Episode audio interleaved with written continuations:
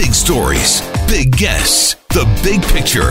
Afternoons with Rob Breckenridge. Weekdays 1230 to 3, 770 CHQR. Welcome to the podcast. I'm Rob Breckenridge. On today's episode, some legal analysis of the Saskatchewan Court of Appeals split decision in support of the constitutionality of the federal carbon tax. Also, why is the federal government watering down the wording in its terrorism threat report? Plus, a constitutional challenge is being launched over Canada's new impaired driving law, specifically the mandatory breathalyzer provision. So there's going to be a lot of parsing of this decision, a lot of reaction to it. The initial reaction from Alberta's premier. Quote, we are reviewing the decision, but our initial reaction is that this narrow split decision is far from the broad victory the federal government sought, and we are glad all five justices rejected the federal government's claim for a sweeping power to regulate greenhouse gas emissions in the province. The decision's application to Alberta remains to be seen because, frankly, the previous NDP government was missing in action, failing to participate in the Saskatchewan Court of Appeal. As a result, Alberta did not contribute to the record before the court. We disagree with the narrow ruling by the majority that the federal government has the power to ensure a provincial minimum price on carbon and will be joining Saskatchewan in their appeal to the Supreme Court of Canada. Look, it is a narrow decision. I mean, 3 2 decision is, is not an overwhelming consensus here. It is not a slam dunk for the federal government's position, but it is a win. It is a win on that question of whether Ottawa has jurisdiction to impose a carbon tax. But there are issues that arise here that, that don't arise elsewhere. Nobody challenged Ottawa's jurisdiction, for example, to impose the GST or the federal government's ability to collect income taxes. The federal government very clearly has taxation power. And if carbon tax, if it was as clear as those other taxes, this wouldn't have been a 3 2 decision because in this area, we are getting into a, an area where the provinces have some jurisdiction, specifically with regard to environmental regulation. And Saskatchewan's point here, and the other provinces as well that have supported this, is that we have some jurisdiction to regulate this, and we can choose to do it in a different way. Well, joining us uh, for some reaction uh, as to what this means and whether we're likely to see this go to the Supreme Court, very pleased to welcome to the program Martin Olszynski is uh, Associate Professor at the University of Calgary's Faculty of Law. Martin, thank you so much for joining us here. Oh, thanks for having me. Anything about this surprise you? Uh, you know, I mean, I think it's interesting. It is interesting to hear the premier uh, characterize this as a narrow, as a narrow win. Uh, you know, frankly, I think coming out of the hearing back in February, I think most of us thought that actually the federal government would probably lose. Um, so going into the hearing, I think generally the, the, most observers, scholars, whatever you want to call us, um, thought that the federal government had a pretty good argument. Um, but when you got into the hearing and the panel, the judges seemed quite skeptical. Mm-hmm. Um, and, and as it turns out, that, that that skepticism has played out in this decision in the sense that they have decided that you know when they talk about the the head of power under which they're upholding this legislation in fact they've said very clearly it's not a tax you know and in fact there's a great paragraph where the court says look under this legislation if every province enacts its own carbon like a sufficient GHG regime the federal government would not raise any revenue because the act wouldn't apply anywhere so they said very clearly it's not a tax. So what they've upheld it on is what's called this residual power. So Section 91 of the Constitution sets out the heads of power for the federal government. Those are the subject matters that, that the federal government can legislate on. And then Section 92 does it for provinces. And in Section 91, we see the reference to taxation. We see reference to some other things that are relevant to this discussion. The criminal law power was referred to. But then at the introduction to Section 91, it says the government may pass laws for peace, order, and good governance of Canada. And it's that residual power that uh, the federal government invoked in this case, and that ultimately uh, the Saskatchewan Court of Appeals said yes, we will uphold this legislation. The, the three the three judge majority said yes, and what they said was that minimum national stringency with respect to GHG pricing is a matter of national concern and that therefore the, the federal government may pass a law and that that's what this law, this greenhouse gas pricing legislation is all about and, and that that is a matter of national concern, but at the same time that leaves the provinces with lots of space and scope to enact their own legislation. Would the federal government have been better off just simply saying, yes, this is a tax, and well, that's that? Well, they couldn't, right? Because again, the point is made. So, you know, and, and, and this is important, and, and again, it actually ties into some of what the premier said in his little clip there that you played before um, before I came on. Um, you know, if the government had gone at it, if the government had just applied a straightforward tax, this legislation wouldn't have to be 250 pages long. Right. If it was just a straightforward tax, they wouldn't be rebating. You know, uh, I think up to 80% of families in Canada are going to receive more money in a rebate than they than they pay in the tax. So none of you couldn't do all of that. You couldn't also stand down the tax in a province for the reasons that I just explained. The court said, look, if every province passes their own here, then this, this legislation makes no revenue makes no revenue, so therefore how do you call it a tax? So it was really where the government at the time, and remember that Canada was like fundamentally different in its political orientation a few years ago, right? I mean, we had a we had a, we did have an NDP and or a liberal government in BC supporting a carbon tax. We had the NDP supporting uh, doing its own pricing, at least supporting pricing, whether federal or provincial, but supporting carbon pricing. In Ontario, it was the same thing, um, and so you know, they came up with this plan, but they were very insistent that the sort of political quid pro quo was, fine, you can have a national standard, but you got to give us room.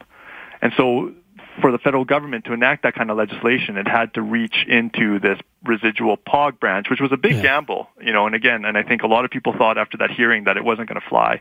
Um, and of course, I've said this in other contexts too, and I say it, um, this is just a case of first impressions. Uh, the, you know, of course, Premier Kenney is absolutely right. They're going to appeal this decision. We're still waiting. Uh, Ontario's had a hearing now, and so we have to wait for that decision to come out. Uh, Manitoba has indicated it's going to challenge the, the tax or the carbon pricing legislation. Same with New Brunswick. So all of this is going to have to get sorted out at the various provincial courts of appeal, and then it's all going to go to the Supreme Court. Uh, yeah, I, I think that's that seems quite certain at this point, doesn't it? Yeah, yeah. Um, it's interesting because if, if this is meant to be environmental regulation, it does really change the dynamic of the conversation because Ottawa is then saying to the provinces, you need to have regulations around greenhouse gases. And provinces are saying, okay, we will. And Ottawa is coming back and saying, no, you're doing it the wrong way. That, that's where it becomes more problematic for Ottawa, doesn't it? Yeah, I mean, so there's, I mean, they were, you know, the legislation's pretty quiet um, on on what you need to do in a province, and I think, um, you know, again, I think for a long time, at least under the previous provincial government here, right, uh, the government, the federal government was prepared to say, okay, that's fine, you're you're good. Um, BC, same, you're good. Uh, Ontario was going to do something, I think a cap and trade mechanism, but that was going to be fine. So, you know, and, and I'm not an economist, so there's, uh, or an energy law, or sorry, energy policy expert. And so you'd want to speak with Andrew Leach or somebody else like that to, to understand the minutia of how it works. But, um, but I, you know, so I guess coming back to your point, I mean, the extent to which this constrains the federal, the provincial governments, I don't, I can't say for sure. What I can, I, I think it, I think it's probably not as constraining as some people claim it to be. Um, uh, certainly, there is there is some kind of minimum um, standard with respect to pricing. And, and what's interesting, actually, on this point is actually the court mentions um, pricing and, and notes that unchallenged in the record. And so on this point too, it's interesting. I mean, obviously Saskatchewan challenged this this decision or challenged the law. Um, other parties, the Conservative Party of Alberta actually challenged it as an intervener. They were there in the hearing. Um, no one challenged the idea that, that this consensus that carbon pricing is a necessary, if not sufficient measure to achieve global reductions in GHG emissions. And then the court went out of its way, I think, to sort of put that out there, to point out that nobody challenged this consensus. And so, I mean, you know, on that point, I guess I think, um, you know, the court is really just reflecting back to us um, the discussion that we're having at the political level. Because, it, it, yeah, I mean, the, you, as you point out, I think a lot of economists would explain why they believe a price on carbon is more effective and efficient than other approaches. But that's not what the court's being asked to decide, right? So if a province says, we're going to regulate greenhouse gas emissions, but we're going to do so a different way. So does Ottawa have the jurisdiction then to basically overrule that and say, no, that's the wrong way, so we have to impro- impose our policy to, to supplant yours? Well, yeah. So, I mean, on that, I mean, certainly uh, you know, again, so what the court here recognized as a matter of national concern is uh, the establishment of a minimum baseline, like uh, for carbon pricing. Um, and so, what I would say to that, you know, is that I think the answer is is that it then becomes a matter for the like the, the court of public opinion in a sense. So what the court has said is, look, governments, different governments will pass different laws and different policies, and this this current liberal government uh, purports to favor climate, uh, sorry, carbon pricing. Another government might not. All we're saying, what the Court of Appeal here is saying, is that to the extent that they've led with this law, this particular law, if you're asking us whether they are constitutionally capable of doing so, we're going to say yes. They've met the test.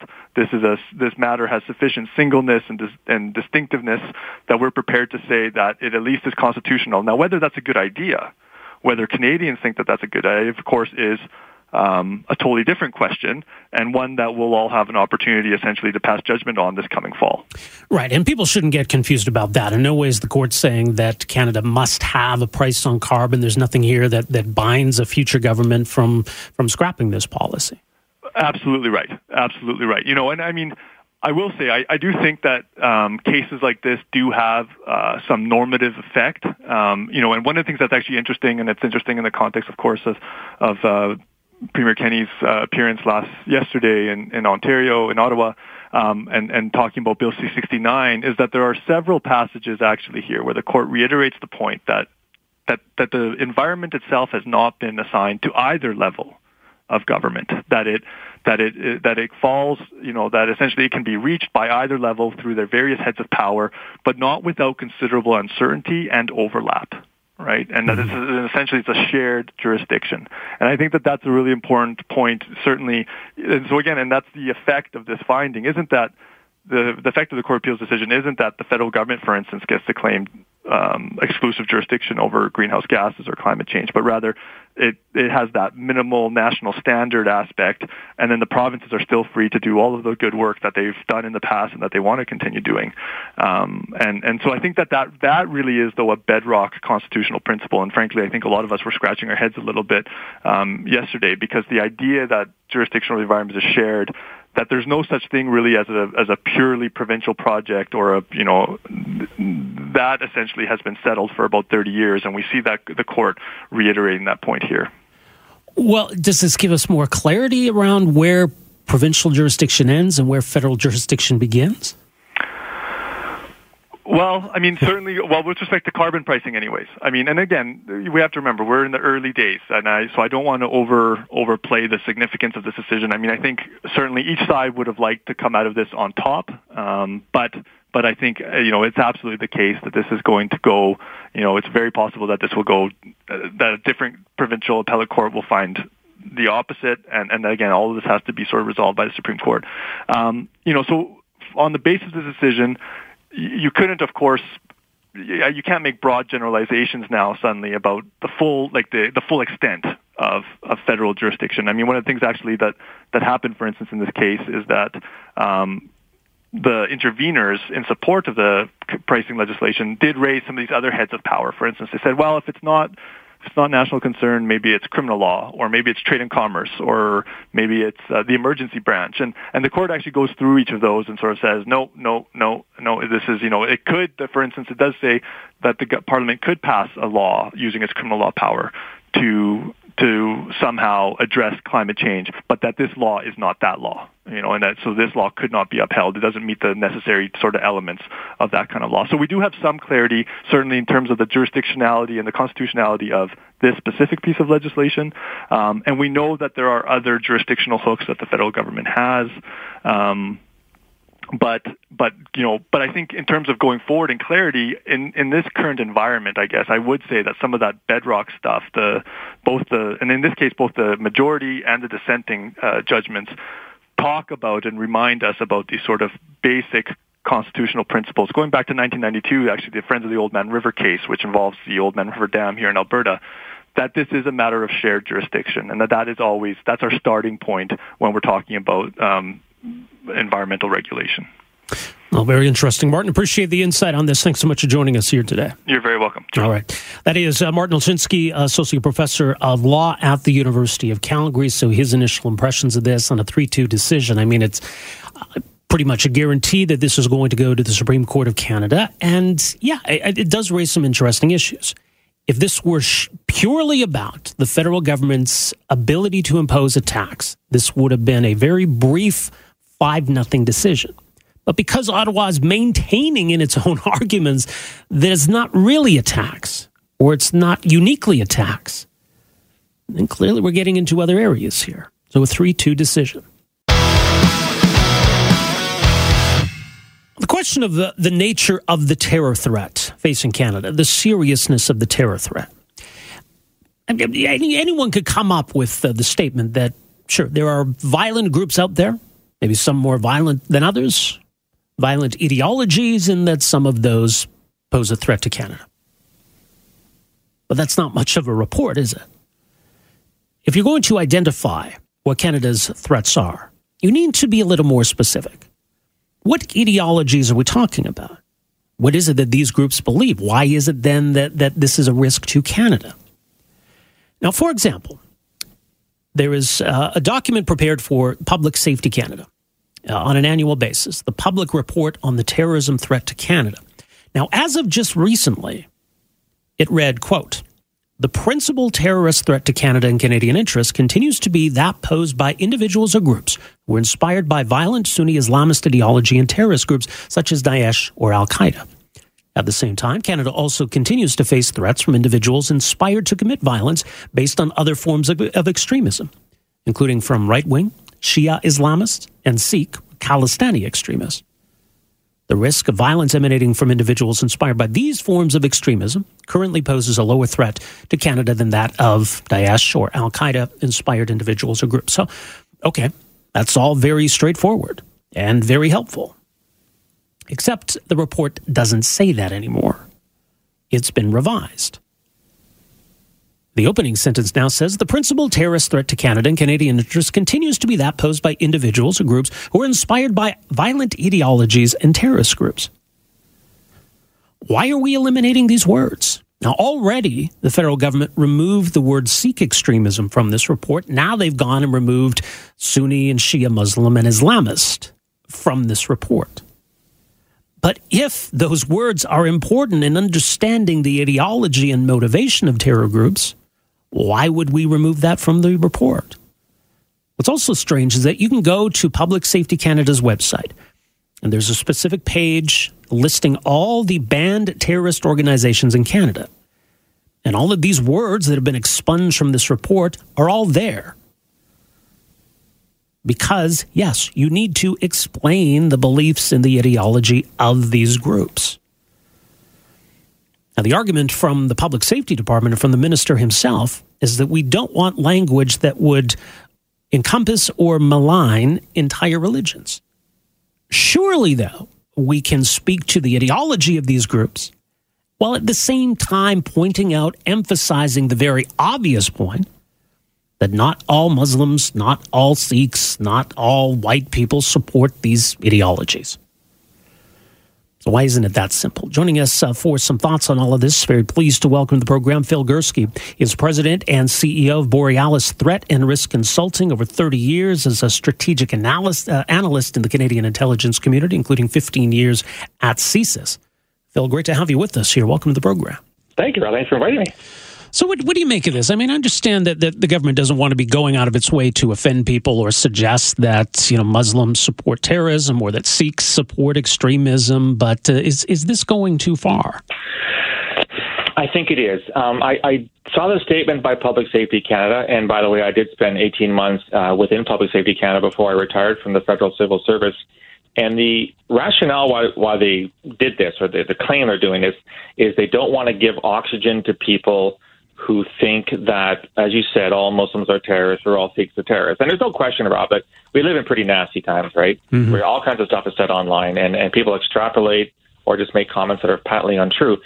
The problem with the terminology is that it takes away from an accurate description of the threat.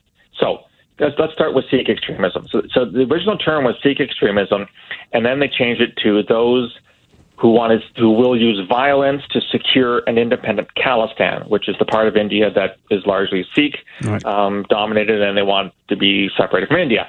Um, that's fine, but as I said in my blog post, it's not a coincidence that every single person who happens to think violence is okay to create a Khalis, independent Khalistan happens to be Sikh. there aren't a lot of are, a lot of Catholics or Presbyterians in that group. So to call to, so calling it Sikh extremism is accurate because a they're all Sikhs and b they're all extremists, and that phrase does nothing to suggest that the vast, vast, vast majority of, of Sikhs, whether here in, in India or here in Canada, we have a large community in Canada, have anything to do with this. They don't condone it. They don't support it. So I, I don't think the government's argument is very strong that by labeling this, we in fact, I think the, the minister said, impugning a community. We're not. We're calling it for what it is a small number of people who happen to be this particular faith and who, by the way, use that faith to justify the violence to get their way. Well, I mean, that's the thing. Look, I mean, the idea of Khalistan is to create a Sikh homeland. I mean, even the word Khalistan means land of the pure. So, look, not all Sikhs, obviously, as you say, support these groups. In fact, not all Sikhs even support the idea of, of Khalistan. But to suggest that religion is irrelevant when, in fact, it's, it's fundamental to the whole idea of Khalistan, that, that's what makes it seem so absurd. Well, and you, you raise a really good. I'm glad you said fundamental, Rob, because you really hit the nail on the head here. And this is something that I'm exploring. And uh, if you'll pardon the shameless self promotion, I have another book coming out this fall, and it's on religious extremism. And not, you know, I focus on Islamist extremism at CSIS. That's what I've written on so far. But this book covers all forms of religious extremism: uh, Buddhist, believe not, there is Buddhist extremism, Hindu, Jewish, et cetera, et cetera. And you're absolutely right. Is that these people use their notion of the faith to to call for, to justify, and demand the violence that they're going to be using. Now, no one says that that, that, that form of the faith is normative, mainstream, moderate, whatever term you want to use. But to deny it's part of it is to, is to deny facts. And like you said, the, the, the demand for a Sikh homeland, it's a homeland for Sikh people. It's not a it's not a homeland for the Seventh Day Adventists, right? Right, it's exactly. a homeland for Sikhs. So so that is an accurate way to describe it. And it's extremist. It's not mainstream. And as we've both agreed, the vast majority of Sikhs do not buy into this program because those that do are extremists. Uh, and, and I mean, the, the, same can be said of this these latest revisions, which uh, refer to Islamist extremism or even differentiate between Sunni and, and, Shia extremism, which again seems relevant. There's there's a difference between, for example, Hamas and, and Hezbollah, and I think it's important to understand what those differences are. So, are we are we losing that that important understanding on, on this side as well? We are. And I've always argued that, you know, when I used to work for CSIS, and even now in my so called retirement, I worry an awful lot more about Sunni Islamist extremism than I do about Shia Islamist extremism. I'm not denying that Hezbollah is out there, right. but Hezbollah is really, it's, it's a threat to Israel within that sort of area. Yes, they have people abroad, there's a lot of people in Canada, et cetera, et cetera. But, you know, to, to think of a Hezbollah attack in Canada, I mean, I, I can't even imagine the scenario in which that would happen. I can imagine lots of scenarios uh, under which we have Sunni Islamist terrorist plots. In fact, we've had them. You've had, you know, we've had them in Edmonton, we've had them in in, right. in, in, in, Ottawa, we've had them in Toronto, et cetera, et cetera. And, and we do lose something by this. And if you remember, Rob, in the days after 9 11, a lot of people went to the nth degree to say this has nothing to do with Islam. And I said, um, time out here, it has a lot to do with Islam. Islamist extremist, certainly not normative Islam, but the fact that groups like Islamic State and Al Qaeda, no, they're not representative of Muslims, but they pepper every single propaganda statement with, with verses from the Quran or the Hadith, which are the sayings of the Prophet Muhammad, or Islamic imagery, or or or, and to say that this is this is somehow divorced uh, completely from Islam is simply it, it's false. It's a false statement. And to me, and this is the important part, I think it's intellectually dishonest to try to distance um, these types of terrorism completely from some form of religion. Well, it's important to understand the nature of any threat, isn't it? I mean, we, we could simply just have a blanket statement that says there are violent people, there are violent groups that exist. Some of them are a threat to Canada, and I guess that, that can be our report. But don't we need to, to identify who these groups are, what it is they want, what it is they believe, what it is they're trying to do, so that we can better understand the threat? Isn't that the whole idea here? Absolutely. So if you go to the criminal code, Rob, the criminal code states quite categorically that an act, this is under Section 83 of the criminal code, an act of terrorism is a serious act of violence that is planned or perpetrated for, in the furtherance of ideological, political, or religious ends. Those three words are the key. That this is why an act of terrorism is different than an act of vandalism, or it's different than uh, an assault, right. or different than credit card fraud, because you're doing it for a cause whereas most criminals couldn't spell cause, let alone, you know, abide by one, right? So it says right there in the criminal code, religious underpinnings. Now we have a government that seems to want to distance itself away from that. They'd have to change the criminal code for one thing. But you're absolutely right. If you don't, if you don't describe it for what it is, and you lop, you know, white supremacism, neo-Nazism, Hindu extremism, Sikh extremism, Islamist extremism, all into one, one to one big pot. Yeah, they're all terrorism. But if you want to analyze it correctly, and I would argue you want to be able to prevent it from happening more accurately, you got to call it for what it is. And I'm sorry, I, I'm not inventing this. This is the terminology these guys use, and to, like I say, to, to not do so is is actually ignoring a very important part of what it is, and more importantly, what are we going to do about it? Well, yeah, and I mean, white nationalism, white separatism. Uh, there's an obvious example. Nobody would would ever suggest that we don't use the word white to describe white nationalists and white supremacists and the threat that they pose. I mean, I'm a white person. I, I don't support white nationalism or white supremacism. I don't think acknowledging it as such implies that all white people do. But I think we need to understand what it is these groups are all about, right? No, not you. That's a great analogy. I really like you that you said that because you're absolutely right. I'm a white, I'm an old white guy too, and the fact that someone uses the term white supremacism or white nationalism, whatever, I, I don't, I'm, I don't have my reputation impugned. I don't feel bad. I don't feel put upon. I don't feel like I'm being locked in with everyone else. You and I, and and, and you know, and my, my uncle Joe could probably identify a white supremacist without looking in the mirror and saying, "Gee, I wonder if I'm that way too." So you're absolutely right. The parallel is perfect there happened to be a thankfully in Canada at least, I'm pretty I think I'm pretty sure of this, a very small number of Canadians who embrace the use of violence in the furtherance of what they see as white supremacy or white nationalism. Just like there are a very few number of Canadian Muslims and a very few number of, of Canadian Sikhs who embrace the use of violence to further their causes. So just like the, you know, not all whites are this way, not all Muslims or Sikhs are that way. So I don't see why there's a problem with using the terminology. It, we're getting confusing messages, I think, from the government because on the one hand, they want to soften or water down the language in this report, and, and there seem to be more political considerations. But one can go to we have a, a, published list of banned terrorist organizations that is very specific and very detailed about all of these different groups and, and the ideology, and in some cases, then even the religion that they they profess to, to represent. So why is it on the one hand we have clarity in one report, but we have obfuscation in, in another? Well, I think it's. I think what you're referring to is, is the list of t- the listed terrorist entities, which yeah. is on the Public Safety Canada website. That, and I, I, I know all about that because it came into existence while I was at CSIS, and this was very much a legal tool. And the reason why they brought this in after 9/11, Rob, was so that the police could more easily lay charges if they found evidence that you belong to one of these groups. In other words, belonging to Al Qaeda or uh, the International Student uh, Youth Federation or whatever is an offense under the criminal code because it's a listed entity and you're part of it. Therefore, they can charge you with it. And I remember because I was part of the first team that, that did the initial drafting of these entities, if you will, to describe them. We had to provide exact language so that we could say this is what the group is, here's what they stand for, um, here's what it means to be part of it, so that you could actually charge someone under the criminal code. So you're right, the language in there is very, very precise. And yet we have this public report and, and the first version wasn't too bad when it came out last fall. Now it's been edited twice, as we've been talking about. Sikh extremism's out, Sunni and Shia extremism is out. So it seems like I, I don't want to be dismissive here, but I'm really getting worried that at some point the word terrorism is going to get edited out because some terrorists are going to get offended. Yeah. I'm, I'm, I'm only half joking here, but you know, what's the next edit? I, I saw a hilarious uh, a meme on the internet about you know we can't talk about the IRA anymore because that that will offend the Irish. So it was Ireland next to England anti-monarchical something. Well, I mean, we, yeah, it feels like we're getting into to absurd territory here. I, I mean, look, I, I, would much rather see a report that has a whole bunch of caveats reminding everybody that you know these groups don't speak for all Muslims or Sikhs or Irish or white people. I would much rather have that if we want to put in all these caveats to to reassure people than than to have this this language you know watered down or or omitted altogether. I'm with you. I, I think I, I, I, support that. And you know what?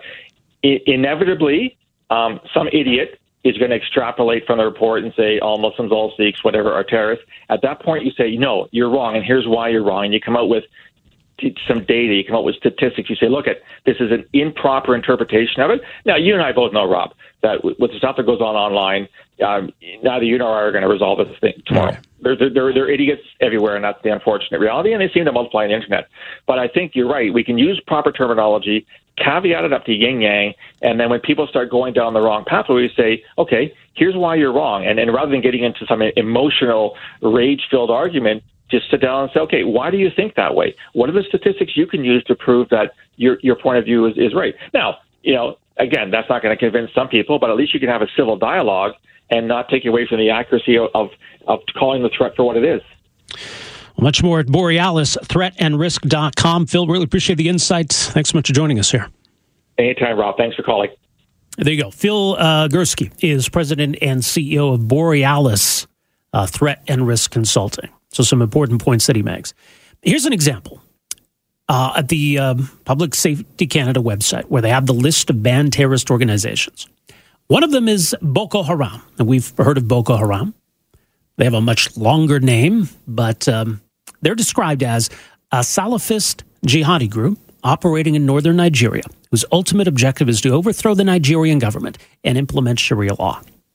So, if we take this approach of not mentioning anything to do with religion, on the one hand, it might be difficult to mention Boko Haram's name since it is derived from religion.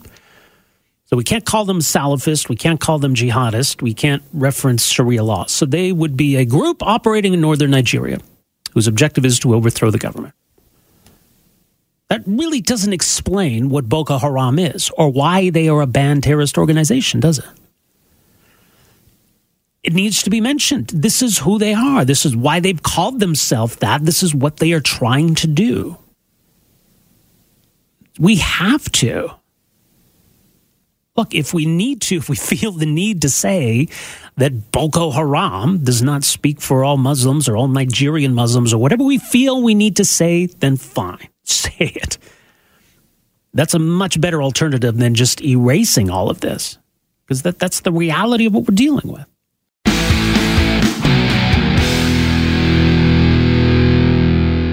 Well, constitutional challenge has been launched around Canada's uh, roadside impaired driving regime. It's a 76 year old Victoria woman who is is uh, making this this complaint, filing this challenge, and it's it's an interesting case, um, and and there, there, are perhaps others like it out there. Uh, this woman was ordered to blow into a breathalyzer. She was pulled over after leaving a liquor store near her home. But despite showing no signs of impairment, she was ordered to provide a breath sample. And under changes to federal law, police officers no longer have that reasonable suspicion requirement. They can order any motorist to blow into a breathalyzer. But because of medical condition, she was unable to blow hard enough in order to get a reading on the machine. The police officer, though, concluded that she was doing it deliberately and charged her with refusing to provide a breath sample, something that is treated as serious uh, as a charge of impaired driving. So she is fighting back, joining us to talk more about this case and uh, some of the important issues it potentially raises. Very pleased to welcome to the program uh, attorney representing uh, Ms. McLeod. Uh, Jennifer Terran is her name, BC based attorney focusing on administrative and constitutional law. Jennifer, thank you for joining us here. Welcome to the program. Thank you very much for having me and for taking an interest in this case. Well, and I think Canadians should pay close attention to this. Tell us a bit more, if you can, about what, what happened to Ms. McLeod. Well, I mean, you summarized it very, very well. Um, the thing, uh, the police officer, I think, he was staking out the liquor store. So he didn't sort of just drive by and see her leaving. He actually positioned himself in a parking lot. It's all in the police report um, to watch people come out of the liquor store so he could he, in his words, screen every person who exited. And it just so happened that Ms. McLeod was the first person to exit the liquor store that that morning. Um, she was out, as many people do, uh, in the morning doing some errands, and one of those errands was to, I believe, get a bottle of sherry from the liquor store. Uh, so, yeah. Yeah, so then he basically uh, just followed her out of the parking lot. Uh, no observations about anything. And she wasn't stumbling out or staggering out. She walked out, got in her car. He followed her. No driving behavior alleged. He just pulled her over arbitrarily at the side of the road and then initiated the uh, breath testing. I understand that that the officer was stopping numerous people coming out of that liquor store. Essentially, they had the store staked out and, and they were stopping a lot of the people who were coming out. Is that your understanding? Well, that was his intention, but this was, as I understand it, from his report, the first person oh, okay. he did actually stop. He may have gone back. In fact, he probably did, but he did say his intention was to uh, to test every person who came out. Right. So by admission, then they were not looking for any signs of impairment with any. No, because under the new law, um, under the new criminal code provision, they don't require any sort of suspicion whatsoever. There doesn't need to be any evidence of alcohol um, consumption, let alone alcohol impairment, um, which is obviously the subject matter of our constitutional challenge because it's my position and that of my uh, managing partner and co-counsel, Jerry Steele, that the, the legislation is overly broad, it's arbitrary, it captures a number of people who were not intended to be captured by this. Okay, well, explain what happened then as a result. So her, her vehicle was impounded. Right, okay. So in British Columbia, we have a legislative regime under the Motor Vehicle Act called the Immediate Roadside Prohibition Scheme. And so it's separate from a, a DUI under the criminal code. And essentially what it is is that a police officer um, can breath test a person at roadside and if they either blow a fail on an approved screening device, an ASD, or they refuse to provide a sample, which was what is arguably what had happened here. It's a, a refusal or fail to provide a sample upon demand. Then what happens is the driver is served with a 90-day driving prohibition a 30-day impoundment of their vehicle. There's um, a, a driver's license reinstatement fee, a $500 fine, the cost for towing and storage, of course, to the driver. And then they have to participate in something called the Responsible Driver Program, and that has a price tag of $930. It also remains on the person's driving record for five years. So okay. that is what happened in this case. Right. So not a criminal charge of re- refusing to blow, but be, you know the, the law in BC kind of creates that, that option for, for law enforcement then what some have called almost the decriminalization, where it it's is, basically yeah. dealt with uh, at the side of the road, pretty much. Yeah, we, it would be, we call it administratively. It's an administrative regime. But make no mistake, it's an option for the police to proceed that way. They could, in any situation, decide to actually charge someone under the criminal code. It's a discretionary matter. Mm-hmm. Um, at, the, the police officer makes a decision right then and there. Okay, so the officer believed that she was was faking, essentially.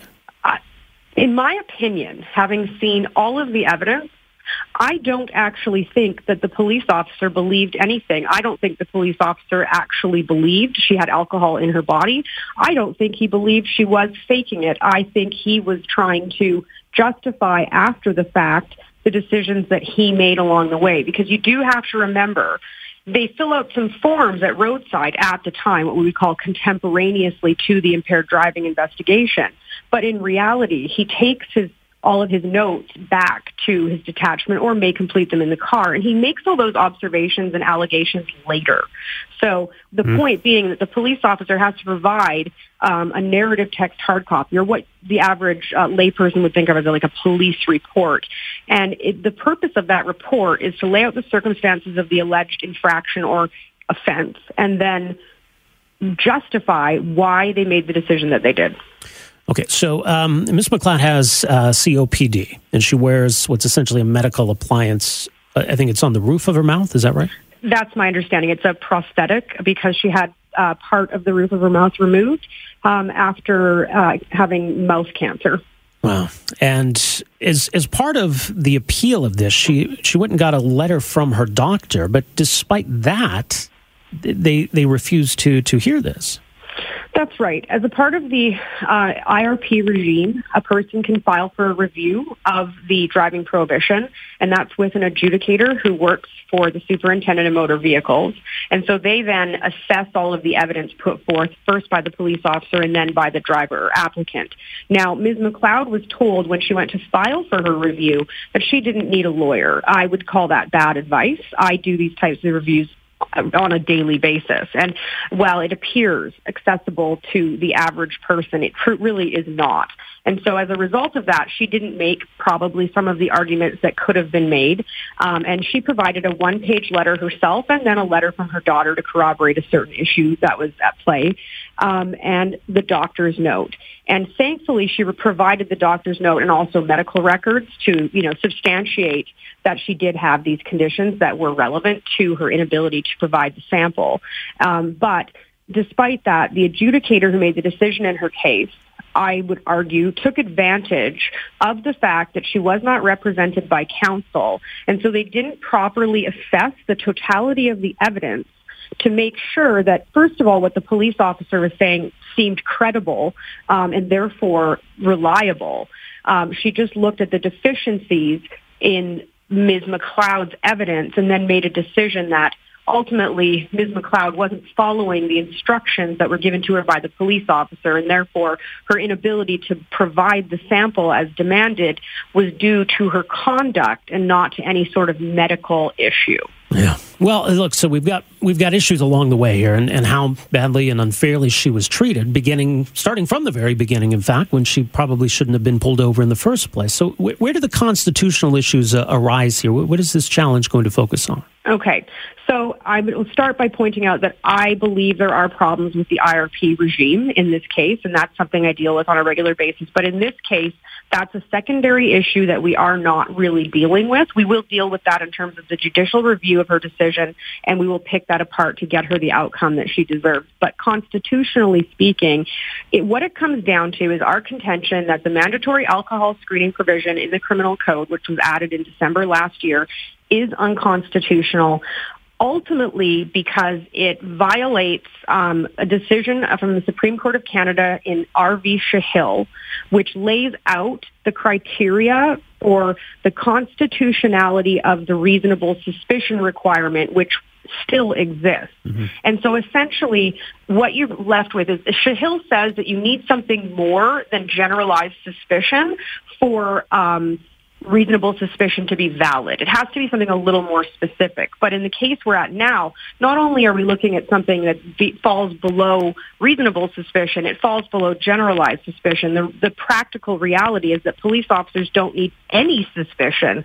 They just need to lawfully stop a person. And unfortunately, a lawful traffic stop per a decision called La Ladouceur, also from the Supreme Court of Canada, is so broad as to be essentially meaningless in this context because a police officer, he doesn't, he or she doesn't necessarily need a good excuse to stop you. They just need to say they had a good excuse to stop you. Oh, checking for driver's license and insurance. Oh, in this case, checking for sobriety. Again, this can be an after the fact issue. They just have to say it. It doesn't mean, mean it's true necessarily.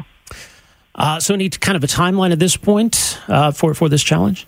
Oh, for the case, okay. So we're still waiting on a response to our petition from um, Counsel for the Attorney General of British Columbia. Mm-hmm. The time we receive that, then we will contact them and discuss sort of their requirements and timing in terms of how we can get this done.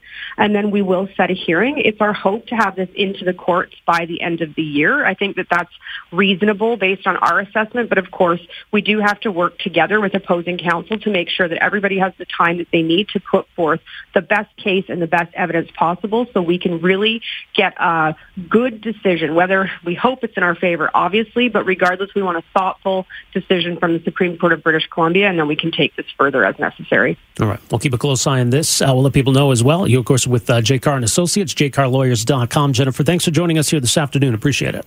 Thank you so much for having me. All right, take care. That is attorney Jennifer Terran.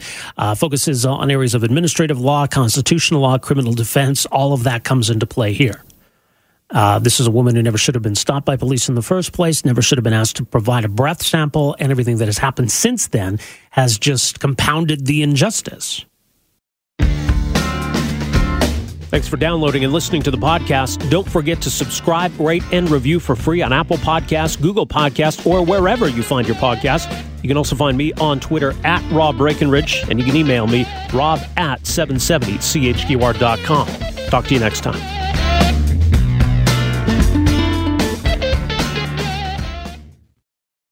Afternoons with Rob Breckenridge, starting at 1230 on News Talk 770 Calgary.